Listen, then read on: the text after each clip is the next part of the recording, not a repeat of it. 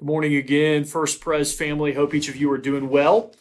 And welcome to another episode of our midweek meditation. Uh, today I've got James Hurd here with me again, and we're gonna we're gonna do again what we've been trying out the past couple of weeks, which is just to have uh, more of a devotional conversation about some of the things that we've been reading in the FPO Bible reading plan.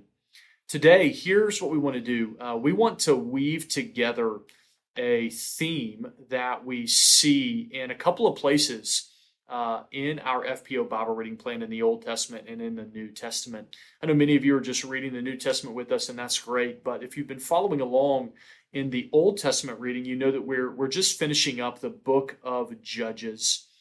And the book of Judges is an, an interesting uh, story or collection of stories for us that really highlight the time uh, in Israel's history after uh, Joshua has led the people into Canaan, and then what we find at the beginning of First Samuel, uh, where Samuel anoints Saul as the first king. So these few centuries, these three and a half centuries or so, this is the time period that the Judges is highlighting.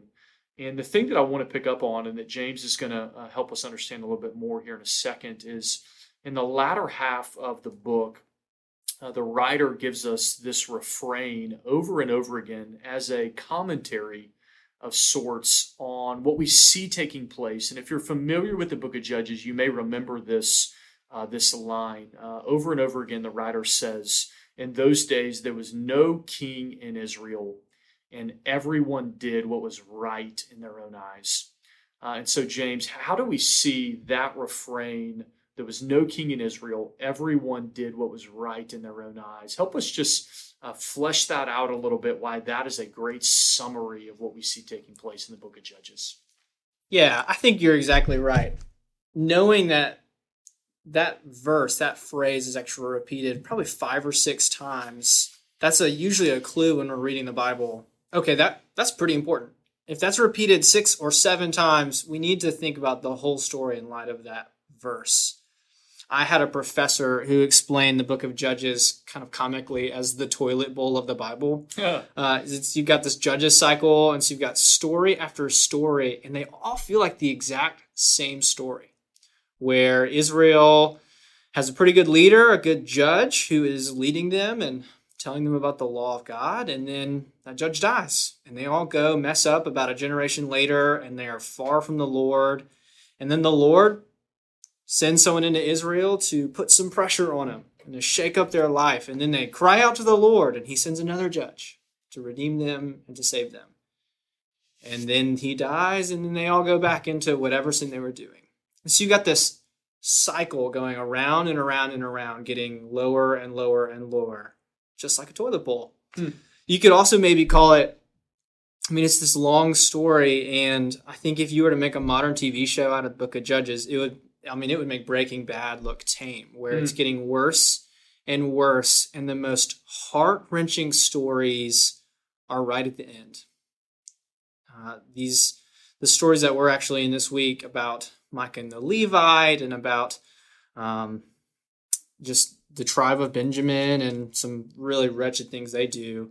They really kind of hit the nail on the head on some really unsettling things that mm. the people of God are doing. And I mean, in this in this story in Judges 17, which is that first time you get that no king in Israel, everyone's doing what's right in their own eyes. There's not a single character who is doing a single thing right. They are all trying to worship God however they want by making carved images. You know, they should have learned that story with the golden calf. And there's a Levite who's supposed to be a priest, and he's just going wherever the money goes. Wherever he can get paid the most is where he decides to be a priest. Mm. And it turns out that that guy is the grandson of Moses. Wow. So we're seeing the the people who should know better are doing whatever they want, and it is leading people into some really just wretched practices. Yeah, there's there's no king. Yeah, yeah. I mean, I, I think that's it, and that's why this refrain is so uh, captures so well the essence of what's taking place that when God's people fail to live in light of the King, the Lord as their King, they end up doing what's right in their own eyes, which leads them into all kind of faithlessness. It leads mm-hmm. them into wickedness, and it leads them into idolatry. And, and I think the way we, we want to connect that thread this morning with what we've just begun reading in Matthew's gospel, and even just connecting it to this season where we're moving into Advent, anticipating uh, the birth of the Lord Jesus Christ. Uh, if you've been reading the New Testament with us, we've read the first couple chapters of Matthew, and and I think where this connects explicitly is that Matthew, uh, from the very first verse, his intention. Uh, on one level, is to say that Jesus Christ is the one true King who has come. I mean, in Matthew chapter 1, verse 1, he says, The book of the genealogy of Jesus Christ, the son of David, the son of Abraham. Mm. And so, from the word go, Matthew is trying to tell us exactly who this Jesus is, exactly what this story is going to be about. And it's about Jesus, it's about God saving his people. It's about Jesus being the Christ, the long awaited Messiah, the King mm. over Israel. It's about Jesus, the Son of David, the one who fulfills the promise uh, that God gave to David that one of his descendants will sit on the throne forever. It's about Jesus, the son of Abraham, the one who will ultimately be the blessing to all the nations. And so from the very beginning, we get this picture where Jesus is the king. So I think the connection for us is uh, that when we don't live in light of Jesus the king, we we also end up doing what's right in our own eyes. You know, even just connecting the same idea of Jesus being the king to Matthew chapter two.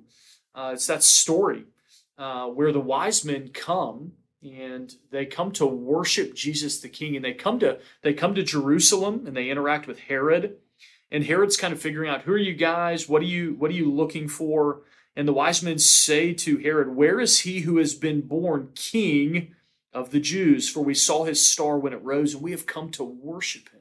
Mm-hmm. And so you get this uh, contrasting picture of Herod, the king, who is offended and afraid of the idea that there's another king who he'll have to submit to and won't let him do whatever he pleases. And so he he radically tries to murder every uh, child every boy born in order to snuff out this king. And on the other side you've got these other three wise men these rulers in their own sense who they respond rightly. They come they come to bow down to jesus his king. They come to worship him. They come to offer gifts to him. And so I, I think one of the things we've got to say is that we're uh, we're not immune to what we see in the book of Judges. Mm-hmm. Uh, that we too, at times, can uh, choose either uh, outwardly or subliminally to not live in light of Jesus as King. And when we do that, uh, we ultimately do what's right in our own eyes. And uh, that leads to wickedness. That leads to um, that leads to rebellion and all kinds of sin. You know, I mean, even Paul's letter to the church in Corinth, in a sense, you could be well placed in the book of Judges. You know, a, a people who mm-hmm. are just not living in light of Jesus being the King, and therefore getting themselves in in a heap of issues that flow from trying to rule over their own lives. I almost think this story with Herod could be in the book of Judges, right? We've got this really vivid and uh, I don't know, we kind of know the story of Herod and how he goes and kills all of the children in Bethlehem. I mean, that's awful. Mm. This is a bad guy. That is one of the worst stories we have. And it's almost as if Matthew's trying to say, hey, we still need the king. Mm, We're yeah. still waiting. There are still bad things happening. And I'm just thinking about as we're coming into the Advent season, what we're doing this next month as we are thinking about and waiting on the celebration of, of Christmas, of Christ's coming. We're waiting for the day when we celebrate, hey, the King has finally come. Mm. And that increases our longing for all of our life, where we should be waiting for when Jesus will come back, mm. when the King will come put all the nations under his feet, make all of the sad things become untrue. All of these things that we are waiting for, for Jesus to do, we get to wait for that. Mm. And we can either live as if there is no king and do whatever we want, or we can know, well, there's already a king. That's right. And he's already reigning. And one day he will come back and this world will be radically changed.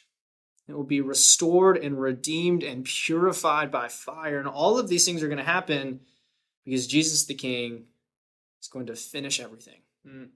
I think we can we need to be reminded of the fact that he is coming back so that we don't slip into this thought of, well, I mean, I don't really see God. I don't know if Jesus is around, so I'm just going to do whatever I want. Right. I think that's such a dangerous temptation that we, I mean, we all fall into it. Yeah. Yeah, there's no doubt. I mean, even just um, the passages from the gospel accounts are coming up in my mind where Jesus' call to every one of his disciples, including us, is take up your cross, deny yourself, mm-hmm. quit doing what's right in your own eyes, and follow me as your king. And I know one of the one of the temptations that I face at times is to doubt that following Jesus as king is actually best for me. And I think what we see in the life of Christ and what the scriptures testify to over and over again is that Jesus being the king and people submitting to and living in light of Jesus being the king is actually the best thing. Jesus isn't like any earthly king that ultimately is about um, you know using his own power to subject people and to use people for whatever ends he sees. Jesus is the king who lays down his life for his rebellious people mm-hmm. rather than letting the sword, in a sense, fall upon us for our treason he takes our punishment upon himself. I mean, the scriptures are full uh, of these images of the kind of king that Jesus is. He's the good shepherd that lays down his life for the sheep. Yeah. He's uh, the one that leads us beside still waters. I mean, that promise from Psalm 23 that his goodness and his mercy will follow us all the days of our lives. And so I think just a reminder for us during this season that uh, not only is Jesus king, but that it's good for us to submit to Jesus as king. He's the one that knows how this game works, he's the one that leads us into flourishing. And I think there's a sense in which the end of the story that we see in the book of Revelation is that when Jesus comes back and his kingdom is fully set up, you could almost mirror the tagline from the book of Judges and say that there is a king in Israel. There's a king over all the earth, the mm-hmm. Lord Jesus Christ. And everybody does not do what was right in their own eyes. They do what's right in the eyes of the king. And then what we could say the result of that is not these cycles of sin and brokenness and wickedness, but when everybody does what's right in the eyes of the king, then there's flourishing. All of creation flourishes when Jesus Christ is king. So I think as we wrap up this morning, just the encouragement for each of us is just the reminder that we have a king. It's the Lord Jesus Christ, and that he has come. And what we're doing during this month is we're remembering that reality, we're resting in that reality. And even as James has said, we're, we're longing, not for his first coming, that's happened. Uh, we're longing for his second coming when he'll come and he'll put everything right. And so we pray that this Advent season uh, is one that's blessed by the Lord, where the Spirit ministers to each of you in special ways. and reminds you that your King, who is coming back for you even right now, is at the Father's right hand, that He's praying for us. And so we can remember that and we can rest in that. Hope you guys have a great rest of your week. Until next time, see you.